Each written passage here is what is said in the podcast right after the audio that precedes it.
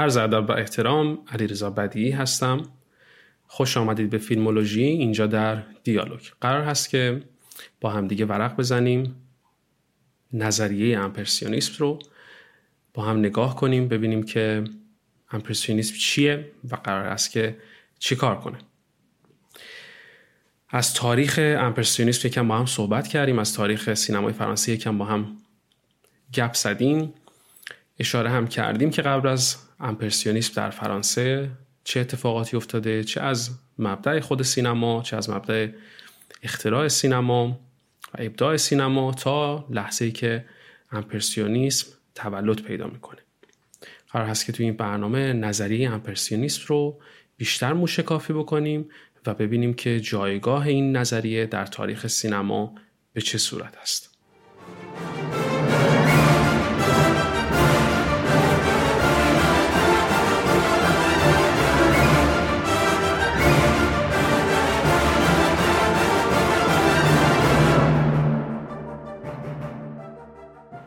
تصور فرمایید که 1918 است و ما هم الان در قلب کشور فرانسه یعنی پاریس هستیم. در اون دوران فرانسه آدمهایی بودن که در سینما کار می‌کردن و به حال تلاش می‌کردن در اون دوران. و همطور که خب عزیزانی که برنامه یوتیوب رو به خصوص دنبال کردن می‌دونن که ما صحبت کردیم که در اون دوران سینمای جهان هنوز سینما اون اعتباری که باید شاید رو به دست نیاورده و هنوز خیلی ها هستن که در مواجهه این تعریف هستن که سینما رو به عنوان بخشی از هنر تلقی بکنن در واقع اینکه اطلاق بشه سینما به عنوان هنر هنوز دچار زاویه هست و دچار مشکلات خاص خودش هست. اما تعدادی هستن از آدم هایی که در صنعت سینما کار می‌کنن. اصل جدیدی از کسانی که در سینما اومدن که می‌خوان سینما رو به عنوان امری هنری نگاه بکنن و می‌خوان که در واقع واکاوی بکنن سینما رو به عنوان امر امری که در واقع هنر هست. حالا توضیح میدیم که نگاه اینها به چه دسته تقسیم میشه و به چه صورتی هستن. اما توضیحی که اینجا من اعلام می‌کنم در واقع بابی هست فتح بابی هست در مبحث بحث سینمای امپرسیونیسم. به خاطر اینکه این آدم ها این آدم هایی که در این بخش سینمای فرانسه بودن به نوعی فکر می‌کردن که فیلم های سینمایی در مواجهه با فیلم هایی که داره از سمت امریکا هالیوود به سمت فرانسه میاد بسیار کسلاوره و سنگین هست. این نگاهی هست که فیلمسازان اون دوران دارن به فیلم های فرانسه و تلاش می‌کنن که این شیفتگی خودشون رو به زیبایی های بسری یا به یا علاقه که در واقع دارن به کند و کاف های روانشناختی رو به نوعی در فیلم های فرانسوی هم اعمال بکنن البته خب این صحبتی که داریم میگیم به حال خیلی هم ساده و راحت هم نیست با توجه به اینکه به حال شرکت بزرگی در حال فعالیت هستن و پول هم دارن خرج می‌کنن بابت فیلم هایی که دارن می‌سازن و نیاز به بازخورد مالی دارن. و اینکه شما بخوای حالا یک امری که بسیار سرگرم کننده هست تا امروز اینجوری در واقع تعریف شده در امروز 1917 18 که اینجوری تعریف شده قرار هست که این امر اینترتین رو یا امر سرگرمی رو تبدیل کنی به یک امری که حالا مسئلهش بحث زیبایی شناختیه و یا روانشناختی و کاوش در روانشناختی در واقع. بسیار کار سختی است اما توضیح میدیم حالا. یه نکته که مهم هست اینجا بهش اشاره بکنم این هست که در اون دوران تزلزل شرکت های فیلمسازی بسیار زیاده. به, به این صورت که به حال شرکت هایی که دارن فیلمسازی می‌کنن دچار تغییرات آنی میشن بسیار سریع تغییر می‌کنن. آدم هایی که دارن اونجا کار می‌کنن نوع روشی که دارن کار انجام میدن و این ساختارها مدام در حال تغییر هستن. که البته این تغییر مدام ساختارها نه تنها ضربه که می‌زنه به سینمای فرانسه که در برنامه قبل توضیح دادیم بلکه باعث یک نمره مثبتی میشه یا در واقع یک چیز مثبتی هست برای این دسته از فیلم سازانی که اشاره کردیم به مسابقه اینکه اجازه این رو پیدا می‌کنن در این شرایط متزلزل شروع بکنن به آزمون خطاهایی که بهش علاقمند هستن. عرض کردم خدمتتون که به حال علاقه این دست از هنرمندان به چه فرمی از سینما بود و شرایط سینمای فرانسه به چه, به چه صورتی بود در اون دوران.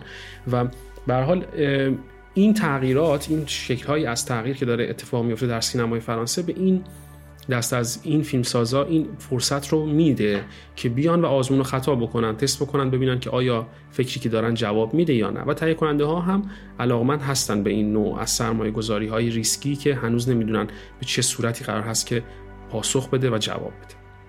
کارگردانانی که تمایلات آوانگاردتری دارن در اون دوران باید کار بسازن باید تولید بکنن به خاطر اینکه اگر که وارد چرخه تولید نشن خب به حال شرایط این رو ندارن که بتونن که امرار معاش بکنن و زندگی بکنن. به همین دلیل شروع می‌کنن به در واقع مثل یک پاندولی رفت آمد در بین سینمای تجاری و سینمای آوانگارد چیزی که خودشون علاقمند هستن. در واقع کارگردانانی هستن که وقت عمده خودشون رو در سینمای سودآور تجاری دارن صرف می‌کنن.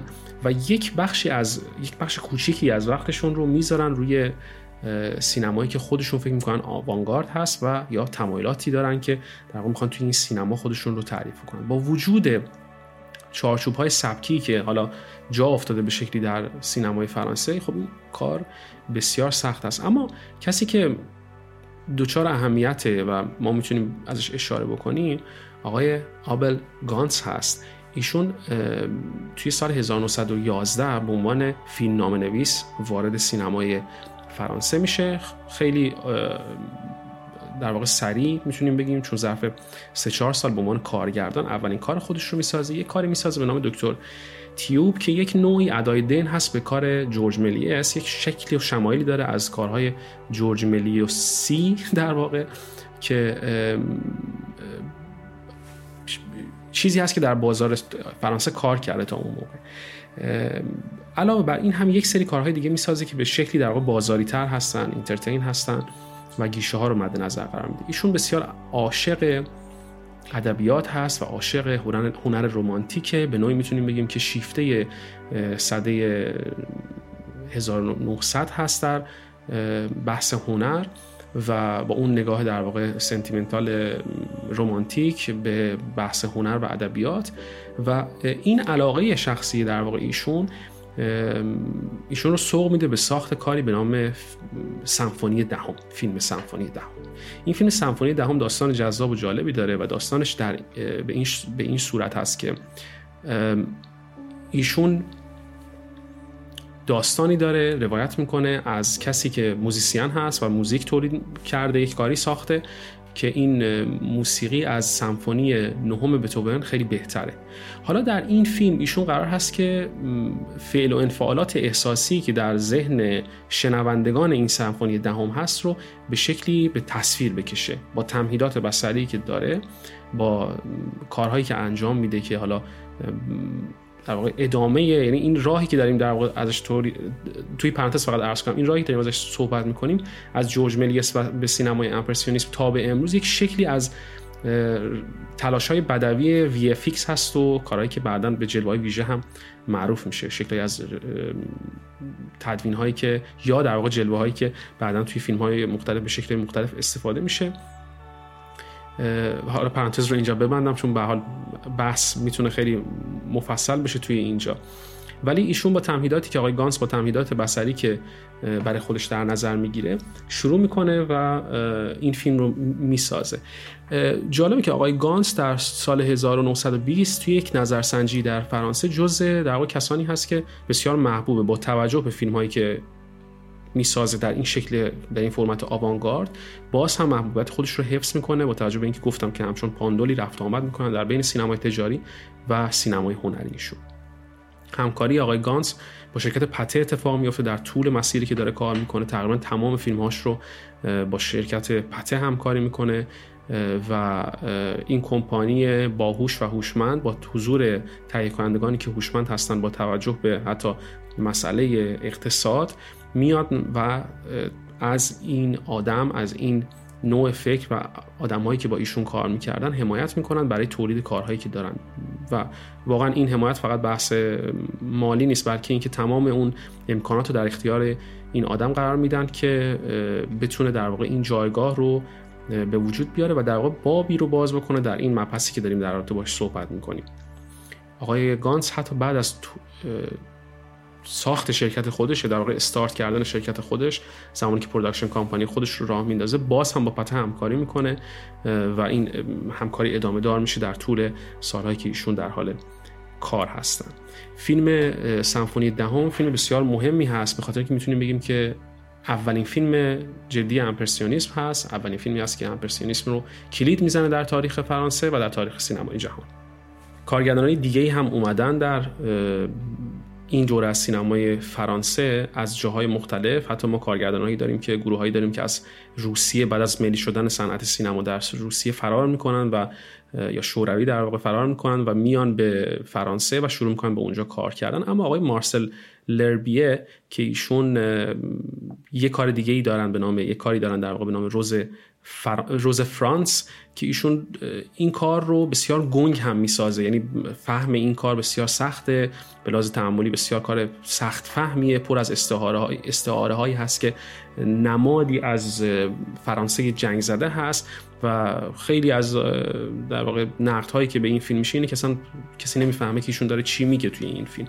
اما فیلم روز روز یا روز فرانس فیلمی هست که به عنوان دومین فیلم جنبش امپرسیونیسم ازش یاد میشه به خاطر نوع روایی که داره و به خاطر همین نوع در واقع نگاهی که به امر زیبایی شناختی بسری تمهیدات بسری نشون دادن استعاره بسری و همینطور کاوش های روانشناختی در فیلم خودش داره به عنوان دومین فیلمی ازش یاد میشه در تاریخ سینما که جنبش امپرسیونیست رو به جلوتر داره هل میده. شرکت گومون هست شرکتی که تهیه کننده این فیلم هست. می‌دونیم که در واقع پته و گومون بزرگترین شرکت های تولید فیلم هستن در اون دوران سینمای فرانسه و شرکت گومون در مقابله با سختگیری هایی که داره و تمرکزی که داره روی سریال های مثلا فویاد سریال هایی که بسیار پرفروش هستن در سینمای فرانسه میاد باز هم در واقع حمایت می‌کنه از آقای لربیه که بیاد و فیلم خودش رو بسازه. این فیلم بسیار کم دیده شده بسیار کم مورد توجه قرار گرفته شده ولی به لحاظ در واقع بررسی در واقع این کاری که ما داریم انجام میدیم بررسی قدم به قدم یا در واقع بررسی تحصیلی سینمای امپرسیونیسم مبحث مهمی هست و قابل ارزش هست و به نظر من باید دیده بشه. اگر کسی به سینمای امپرسیونیسم علاقمند هست به حداقل این دو تا فیلم رو باید ببینه که باب این فیلم ها رو آدم متوجه بشه. بعدها حتی در سینمای مدرن آلفرد هیچکاک هم به نوعی از این سینما وام می‌گیره که حالا اگر که فرصتی پیش بیاد حتما در رابطه هم صحبت خواهیم کرد.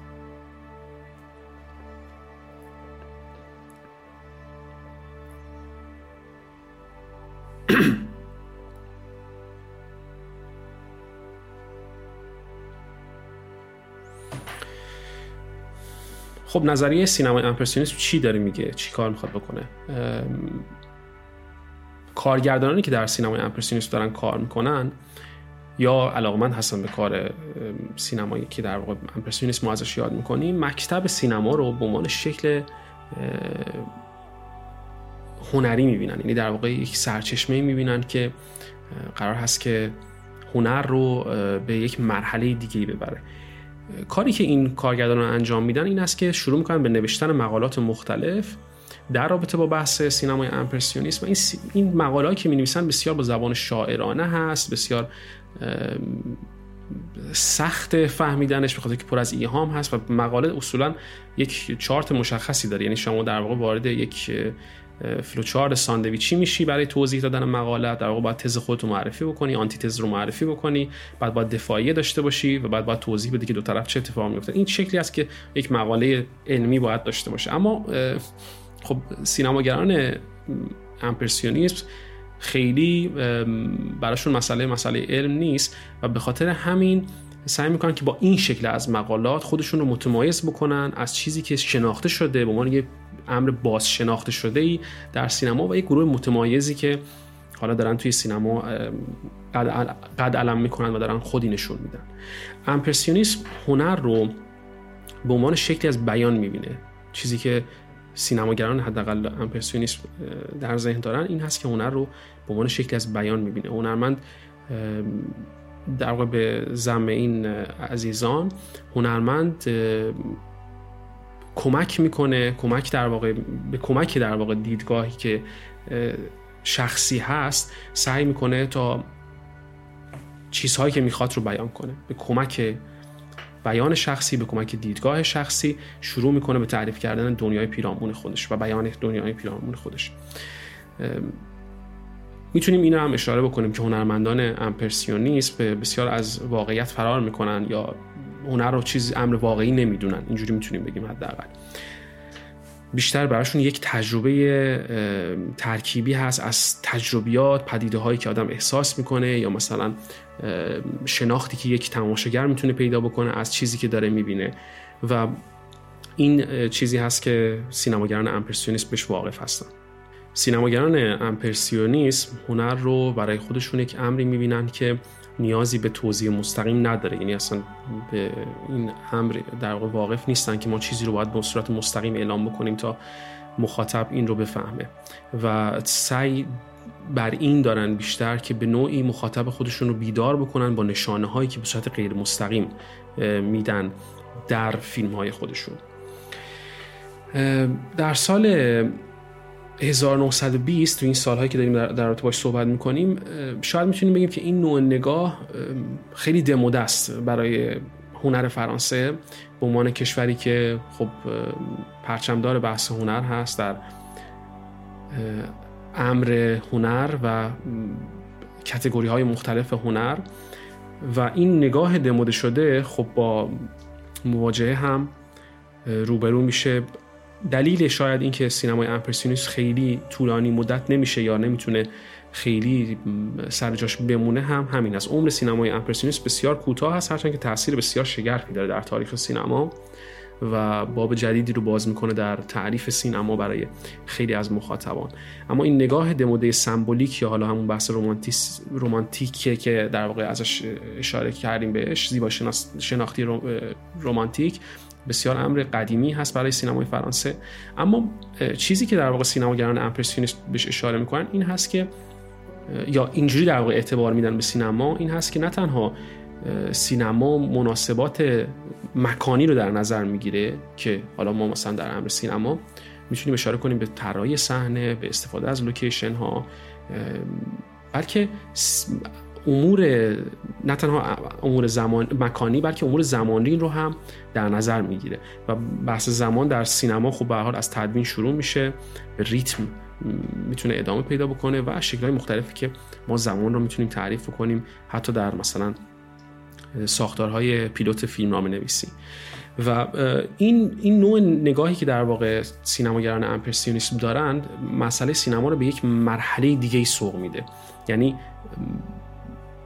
یک باب جدیدی باز میشه اینجا به مسابه اینکه حالا سینما یک امری هست که جلوتر از تمامی هنرهای خودش داره جلو میره. چون ما هر کدوم از مسائل هنر رو بخوایم در واقع کاتگوری هنر رو بخوایم در نظر بگیریم شاید شاید در واقع اشارات غیر مستقیمی به هر دوی این مناسبات های مکانی و زمانی دارن. اما به صورت مستقیم چیزی که در سینما ما مثلا باش مواجه میشیم به این شکل نمی‌تونن خودشون رو تعریف کنند و این در واقع تزی که سینماگران امپرسیونیسم اشاره می‌کنن خیلی سخت است که شما مثلا بخواید یه آنتی تزی در مقابلش بیارین با اشاره به مثال های مشخصی که وجود داره. و این نوع نگاه سینمای امپرسیونیسم اعتبار خاصی به سینما میده و اجازه میده که سینما به عنوان یک امر فرای از هنرهای قبل از خودش خودش رو تعریف کنه بیشتر سینماگرانی که امپرسیونیست هستن تا اونجا که می‌تونن از برخوردهای رادیکال دوری می‌کنن. خیلی اهل شکلهای در واقع رفتاری رادیکال نیستن و همونطور که اشاره کردم که به اشارات غیر مستقیم بسیار واقف هستن و دوست دارن که به این شکل بیان بکنن فکری که دارن رو با فاصله گرفتن از اینکه حالا شما چه تصمیم گیری بکنی از مثلا موضوعی که اون کارگردان یا اون فیلم نویس می‌خواد.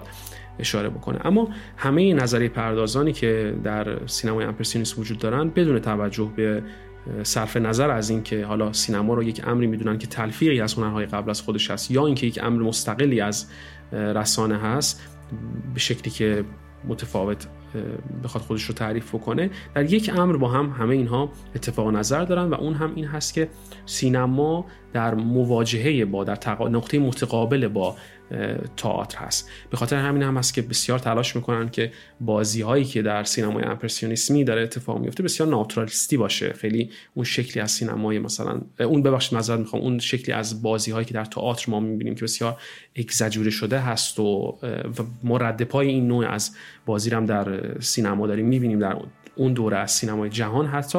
ولی سینمای امپرسیونیست یا کارگردانان سینمای امپرسیونیست بسیار می‌برند سینمای خودشون رو به سمت این فرم از بازی ها و این چیزی هست که متمایز می‌کنه.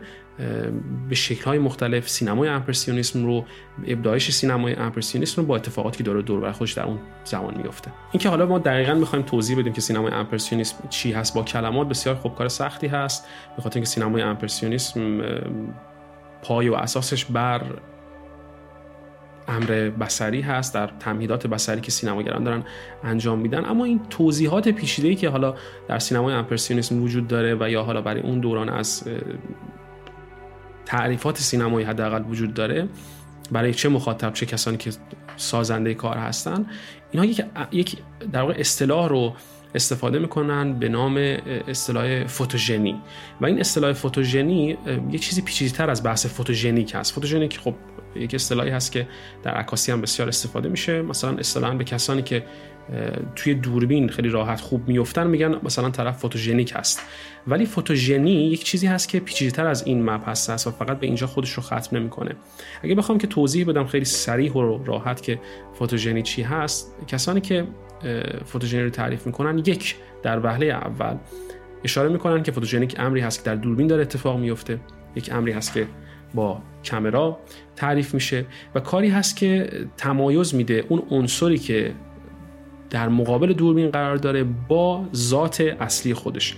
در واقع فاصله می‌گیره اون عنصری که در مقابل دوربین هست با چیزی که در ماهیت خودش و در اصل خودش وجود داره. به زبان ساده تر این که اگر فیلم بردار داره فیلم برداری می‌کنه یک گل رو در اون دوران. این گل اگر قرمز هست در پرده سینما سیاه و سفید هست. پس ذات خودش رو به شکلی در در درون خودش داره از دست میده. یا فاصله ای که در واقع سوژه ها دارن با background با ستی که مثلا ساخته شده در فضای فیلم برداری با استفاده از تمهیدات نور پردازی در واقع این فاصله هایی که به وجود میاره برای مخاطب دیگه حالا می‌تونه معنی و مفاهیم مختلفی داشته باشه. اگر که مثلا حالا بحث نمی‌خوام خیلی پیچیده کنم ولی مثلا اگر که میراز عمق میدان فاصله بازیگر تا پشت مثلا صحنه یا چیزی که در واقع پشتش هست خیلی کم باشه این عمق میدان. خب اون سوژه خیلی متمایزتر از فضای خودش داره دیده میشه یا می‌تونه یک به نوعی یک نوعی از فهم ایزوله شدن اون آدم باشه. ولی اگر که این عمق میدان زیاد باشه خب این به شکلی متفاوت هست. و ما نمی‌تونیم این رو در نظر بگیریم که اون مثلا subject در اون فضا مثلا ایزوله شده است بلکه اون subject هم یک عنصری هست در فضایی که داره داره خودش رو تعریف می‌کنه. حالا میدان زیاد و کم رو هم بعضا دوستان برعکس تعریف می‌کنن اما عمق میدانی که کم هست در واقع همون چیزی هست که ما اصطلاحا بهش میگیم خیلی مثلا واضح نیست پشت تصویر و عمق میدانی که زیاد هست اتفاقا برعکس در واقع ما همه چیز رو واضح تر داریم می‌بینیم توی تصویر. اینو من فقط اشاره بکنم که بعدا حالا مسئله پیش نیاد که یعنی اشتباه لپی نباشه در واقع. این با آگاهی هست که من چطور تعریف کردم این رو. یکی از نظری پردازان امپرسیونیسم کیرسانوف که یک تعریفی داره از بحث فوتوژنی اشاره می‌کنه میگه هر چیزی که هستی داره در جهان در روی پرده سینما هستی دیگری داره و این به یک شکلی داره تعریف می‌کنه که این بحث فوتوژنی یک شکلی از مفاهیم عرفانی رو هم داره با خودش یدک می‌کشه. یعنی شما تصور کن که حالا فیلمسازان امپرسیونیسم نه تنها بحث روانشناسی رو بلکه تمهیدات تصویری رو دارن تلفیق می‌کنن با احساسات انسانی بلکه عرفان رو هم به شکلی درگیر می‌کنن. و همه اینها به نشأت می‌گیره از علاقه اینها به ادبیات و هنر رمانتیکی که در رابطه باش بهش اشاره کردیم حداقل. حالا ما که صحبت نکردیم در رابطه با این مسئله. ولی نظریان نظری پردازان امپرسیونیسمی همینطور چیزی که در واقع توضیح میدن اینه که سینمای امپرسیونیسم یک راهی است برای امکان شناخت انسانها از ذات اشیا.